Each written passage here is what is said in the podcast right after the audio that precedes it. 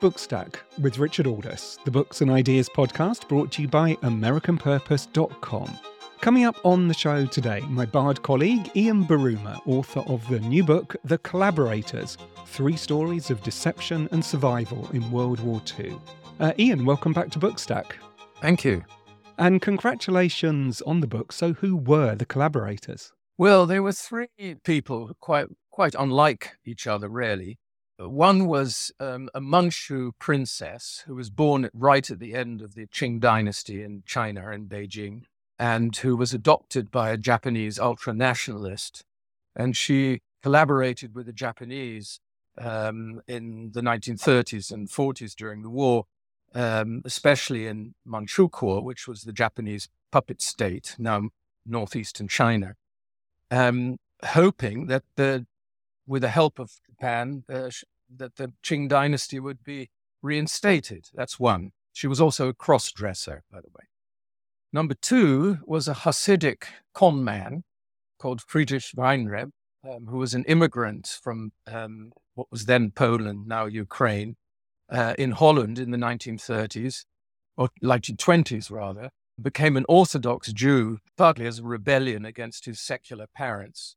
And always thought he was smarter than everybody else. Had the, he had the, the real um, uh, spirit of a con man.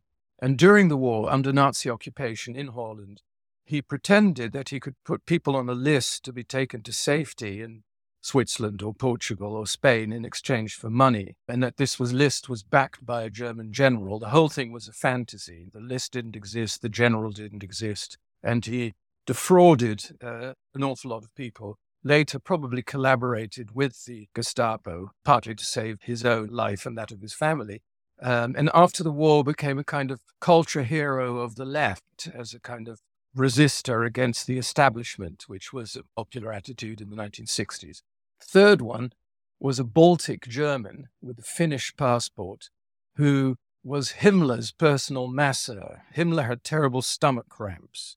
And the only one who could help relieve his pain was Felix Kersten, who was known as my magic Buddha by Himmler, was with Himmler for the entire war, realized after the war that having been Himmler's masseur was not the best way to become the masseur to the rich and famous and well connected in Europe uh, once again, as he had been in the 30s. And so he invented really a whole persona with, with, a grain of truth that he'd actually been a brave resistor who, in exchange for relieving Himmler's pain, managed to save thousands of lives. So, what connects all three is that they were not only frauds, but that they were mythomaniacs. They, they made up their own lives. And my idea is then that there's a parallel to our own time of fake news and presidents who can make up everything as they go along. As, as you say, I mean, these three main characters they they don't seem to have a, a lot in common initially. How how did you even come to choose them? Well, I knew about all three. Um, all three characters are, are, well known in, in their own countries or cultural spheres. Um, Kawashima Yoshiko, the, the, the, Manchu princess, who has a Japanese name because she was adopted by this Japanese ultra nationalist, is a mythical or legendary figure in Japan. There would be movies about her and comic books and novels and so on. I knew about Kersten. There's a famous French hagiography of Kersten, the, the, the. And I knew, and, and, and Woody Harrelson is currently about to make a film where he, of course, plays this character as a great hero. And I knew about Weinreb because he was a, hugely controversial figure. And when I was a student in the 70s, he was very well known. So I knew about all three. For a long time, wanted to write about collaborators and collaboration because I grew up in the aftermath of World War II very much with a sense of who was good, who was bad, who collaborated, who was a hero, and so on. And we later, of course, realized that there were many shades of gray, and um, not all heroes were good people, not all collaborators were bad people. So I was I was interested in what it is that tempts people to take the wrong route in very in, in of course extreme circumstances like occupation or dictatorship. And and it's not just a, a, the the question of collaboration, as you hinted at there. They're all frauds or con artists. Uh, at, at one point, you reference the old legend of Baron Munchausen as a, a kind of a parallel. But uh, but the point, of course, is that, that this complicates the historical record because the whole book is filled with these outlandish stories and subterfuge. Yes. I mean, again, we're living in a time um, where truth is being questioned. The whole idea that there is such a thing as truth, it's being questioned by the left, who think that um, any claim to truth is simply a fig leaf for privilege and that kind of thing. It's being challenged, of course, on the right by followers of Donald Trump and like minded figures all over the world, that all truth is partisanship. And so, you know, what appears in the New York Times uh, cannot be true because it's the New York Times, etc. And so I believe that in, in times of political crisis, uh, and certainly crises like foreign occupation, so when the truth goes out the window because, and everything becomes propaganda, um, this is, this is, these are very rich pastures for fantasists, but it also shows how dangerous it is to let go of the idea that there is such a thing as truth. Yeah, I was very struck actually that one of the points that you make early on is that, you know, a lot of what we know about history comes through the imagination, whether it's books, films, computer games, and, and so on. Uh, and that's why made up stories are worth paying attention to because they do tell us a great deal about ourselves. They do, of course, and, and most of what people know about history, which in many cases is very little, comes to them through fiction. And it, it was always thus. I mean, history has always been told ever since the Iliad and the Odyssey. I mean, history is myth, or comes comes comes across as myth.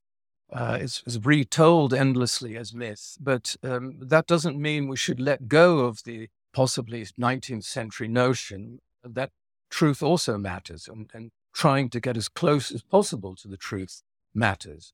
Yeah, I was very, I was very struck by that actually. That I mean, you you point out that truth telling has been challenged as being relative and in, in academic theory, but also outside uh, in the kind of the political sphere uh, for a long time, and and not in ways that have always been helpful to political and civic society. And and you do, I mean, you quote Ranke and and pose the question really whether we can or should get back to that idea of you know what actually happened yes and and i think it's of vital importance we're both interested in, in British history, and both of us have written about uh, Winston Churchill, for example. And he's an interesting case because he very deliberately, in 1940, um, created a kind of myth, uh, which was essential at the time to raise morale and so on.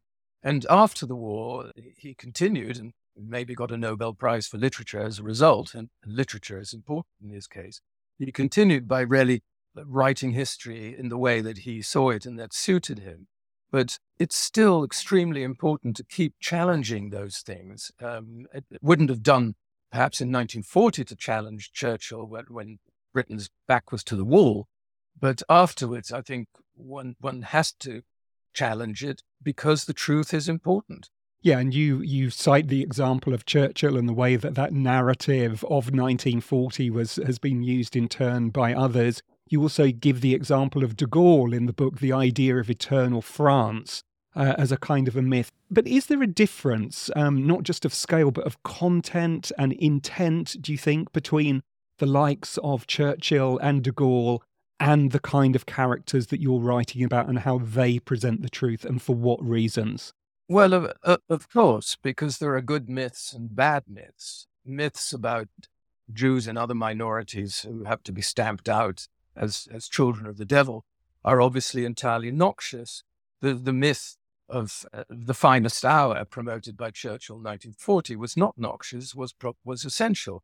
But the role of a politician or indeed a filmmaker um, cannot uh, be compared to that of an historian. And even though uh, an historian uh, may not be able to reach similar numbers of people that a politician or a, or a filmmaker, if they're successful, can do, it's still important to constantly challenge myths and make sure that there is a record of truth.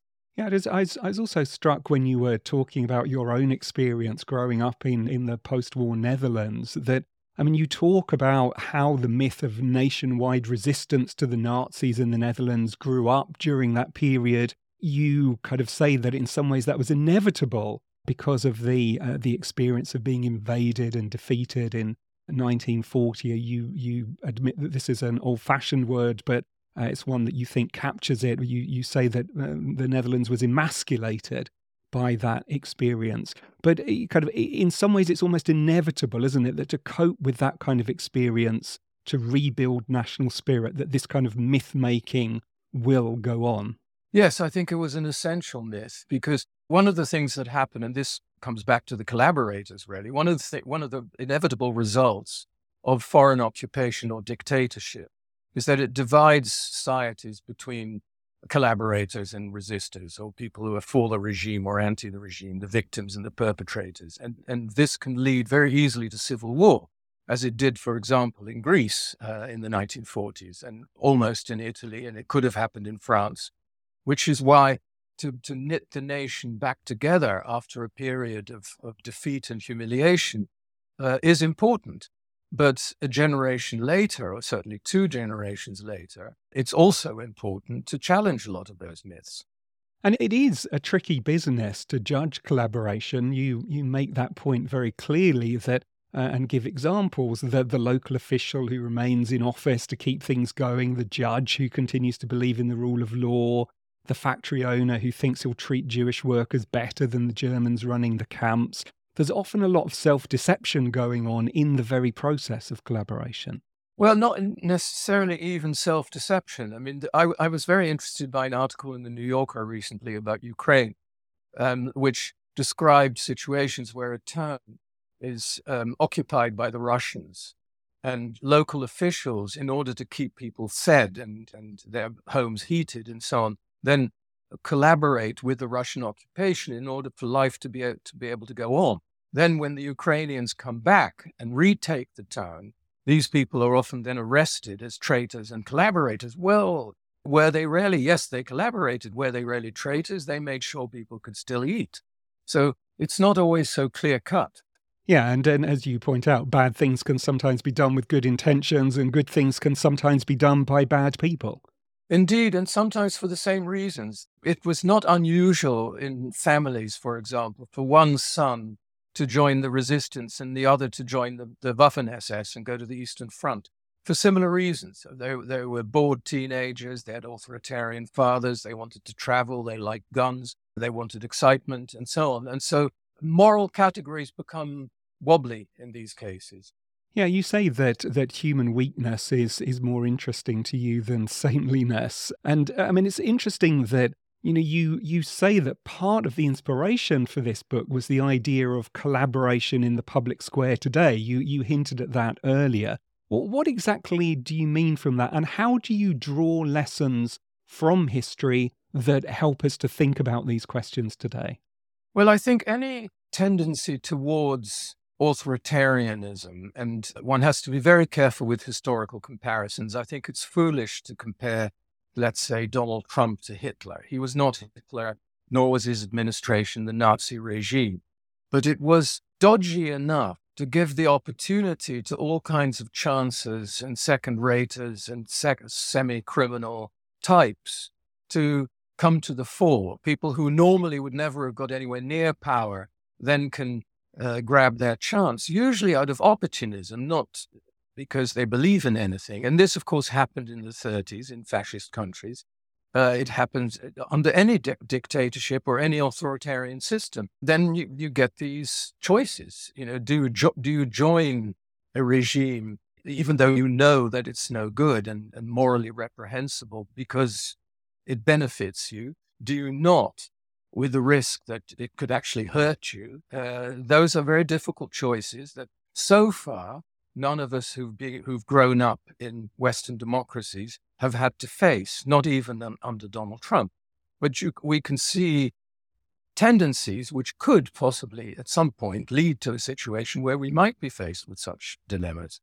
Yeah, the other uh, theme that emerges strongly in the book, and, and, one of the things that you're really interested in with these three characters, is, is, the complexity of their backgrounds. As you described in your first answer there, they uh, often involves multiple national identities and traditions. And, and of course, that's something that you share yourself to some degree, that you grew up in the Netherlands, you are strongly influenced by Britain. You've written about the relationship with your grandparents in a previous book. You've worked in Japan and the United States. So that these are, if you like, cosmopolitan stories um, and you as a as an author are able to draw on a number of cosmopolitan experiences.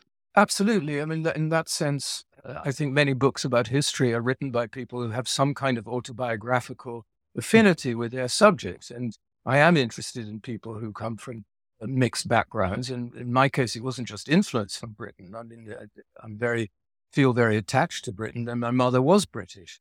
But uh, so that is, is certainly a strong element in the story. But again, this is a very complex thing because often people with mixed backgrounds are s- suspected, um, again, in authoritarian systems in particular, are, are, quickly suspected of divided loyalties, of disloyalties, of potent, being potentially treacherous, and so on. That can happen, but it's just as common for people who have mixed background that they feel the need to really plump for one aspect of their identity and become extremely patriotic, which was the case with my grandparents, for example, who were the children of immigrants from Germany. My great grandparents came over in the 1880s, and my grandparents were intensely patriotically British in the way that many German Jews were very patriotically German until the Nazis took away that possibility. And it is, I mean, it is striking that this is another way in which these stories are very modern uh, because they, they deal with issues about political, national, cultural, uh, sexual identities in ways that actually do seem uh, very contemporary to us. Yes, and that's absolutely intentional. I mean, I think I'm not a professional historian. I'm very interested in history and I've written a lot of books that, that deal with the past. But uh, um, I don't think I would be very much good at writing about history eh, as an abstraction. I mean, it has to have resonance with the time that we're living in for me.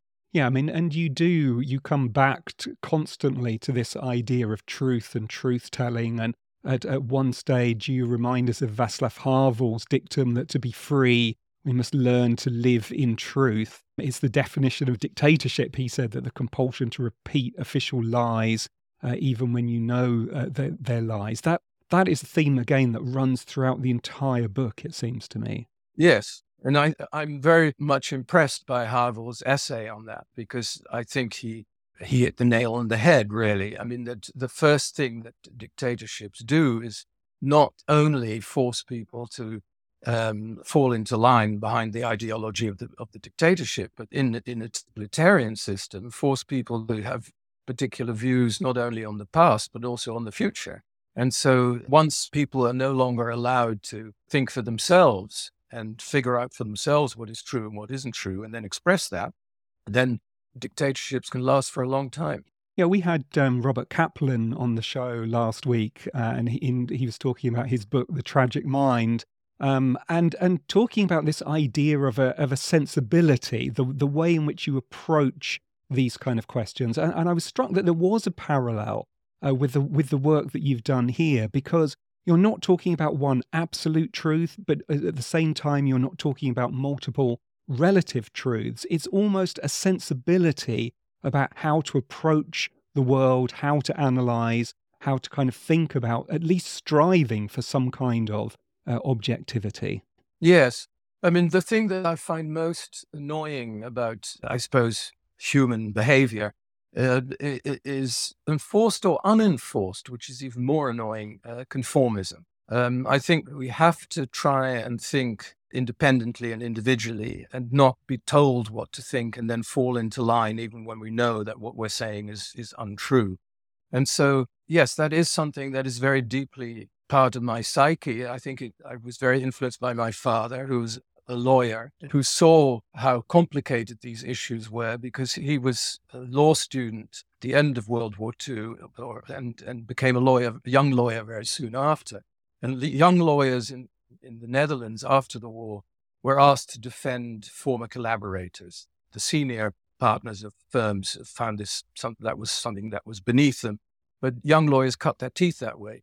And my father saw enough complexity in, in many of these cases um, to realize that one has to be very careful uh, about one's judgments. I mean, you're talking there about your father. As I said previously, you've written about your grandparents. This is not the first time that you've worked on the Second World War and its immediate aftermath. I mean, clearly this this is a, a period of constant fascination for you. Yes, because I, I was born in December 1951. So that was really uh, six years after the end of the war. And it, it's difficult if you're at all historically conscious and you grew up in a country that had been occupied. It's difficult not to be haunted by it until the day you die, really, because you grow up with it. It's difficult to forget. It, it, it, it's part of you, not in the same way as is the case with people who actually experience the war, maybe even more so. And, and I'm thinking, for example, something Christopher Isherwood once said about World War One. And he said he was haunted by World War One because he was just too young to be tested as a soldier in the way that his brother and his father um, had been, and which gives it even more, um, in a way, presence uh, in the way you think of the world than if you'd actually experienced it. Yeah, and it's, I mean, that there is a, a kind of a melancholy kind of aspect uh, to this as well, that which you acknowledge right at the very, very end of the book. You you talk about uh, how by turning your own life into a fiction, you don't have an identity at all. That's a melancholy state, you write, that threatens many of us, whether we live in a dictatorship uh, or not. I mean, what what are the the implications of that melancholy state uh, not just for our historical consciousness, but for society and politics and civic society today? Well, I think today in America in particular, but not only in America, because American soft power is, is still so formidable, we are living in a, in a period where to conform or not to conform is not a question of life or death, or even to be in prison or not in prison. But there is a lot of pressure to conform, both on the left and the right in an increasingly polarized situation. And so a lot of people feel that in order just to get on in their careers and so on, whether this is on the right or the left, they have to, they feel they need to conform to certain ideological shibboleths, even though they know in their hearts that what they're saying what, may not be actually true. And um, if you could see this happening in a society which is still ostensibly free, where the consequences of these choices are not dire, um, how much worse it would be uh, in a society where there is no longer the freedom to choose. And this is something, again, partly because people of my generation are haunted by, by the war and, and, and Nazism and so on, something one cannot but be extremely conscious of. And it is one of the one of the ironies you point out that uh, during the war, many of the harshest punishments or retributions uh, after the war was given to those who had committed relatively minor offences um, of collaboration during the war. I mean, in, in some ways, again, there, there seems to be there seem to be overtones of that today, in which uh, you know people are very often excoriated for what seem to be fairly minor offences of that. Uh, what you kind of described earlier as that kind of orthodox view, whatever it may be at the particular time, uh, the conformity. Yes, that is true, but I think those two situations are slightly different in that the retribution after World War II was not so much ideological. I think the fact that, for example, women who'd slept with German soldiers were often more harshly treated than, let's say, industrialists or lawyers who had blood on their hands and were deeply com- compromised by collaboration with the Nazi regime. There are two reasons for it. One is that it goes back to this question of humiliation, the humiliation of defeat and occupation. And the greatest symbols from a male point of view of humiliation is that the enemy sleeps with your women, which is why rape, of course, plays such a, a large part in uh, military occupations and so on. And the other reason is that in order for countries to sort of to, to, to revive and to um, sustain themselves and to create a more stable post war, you needed elites. You needed the lawyers, the industrialists, the diplomats, the professors, and so on. If you, without whom, the bankers, without whom, uh, let's say, West Germany, the, democratic West Germany, probably couldn't have survived in those early years. And so that was much more a question, I think, of opportunism on the one hand and hurt feelings uh, on the other than it was of ideological purity, which is something that is perhaps more common today. In in what ways? Well, that uh, today there's no question of invasion or humiliation of defeat. Certainly not in the United States, unless you think that Afghanistan and Iraq and Vietnam and so on uh, created great traumas in the American psyche. I think that can be overdone. That view, there may be some truth to it, but um, I, I think we live uh, in the United States in a, in a society that is always has been at its core quite religious with a strong streak of Puritanism. And in certain periods of uncertainty and so on, um, that can show itself, as it were, in, in, a wave of awakening, as in the Christian awakenings of the 19th century, where people become morally purist and you have to conform, you have to show your purity, or ideological purity, the, the, the sincerity of your faith, and so on and so forth. I think that that's something that plays a much bigger role today uh, in this country than anything to do with war or occupation. So the book is The Collaborators Three Stories of Deception and Survival in World War II. It's written by my guest, Ian Buruma, and published by Penguin Press. Uh, but for now, Ian, congratulations again, and thanks for joining us on Bookstack. Thank you. So that's it from us this week. Don't forget to check our website, AmericanPurpose.com, and to leave us a review on your podcast app. The show is produced by Laura Silverman. Do join us again next week. But for now, this is me, Richard Aldous, saying thanks for listening.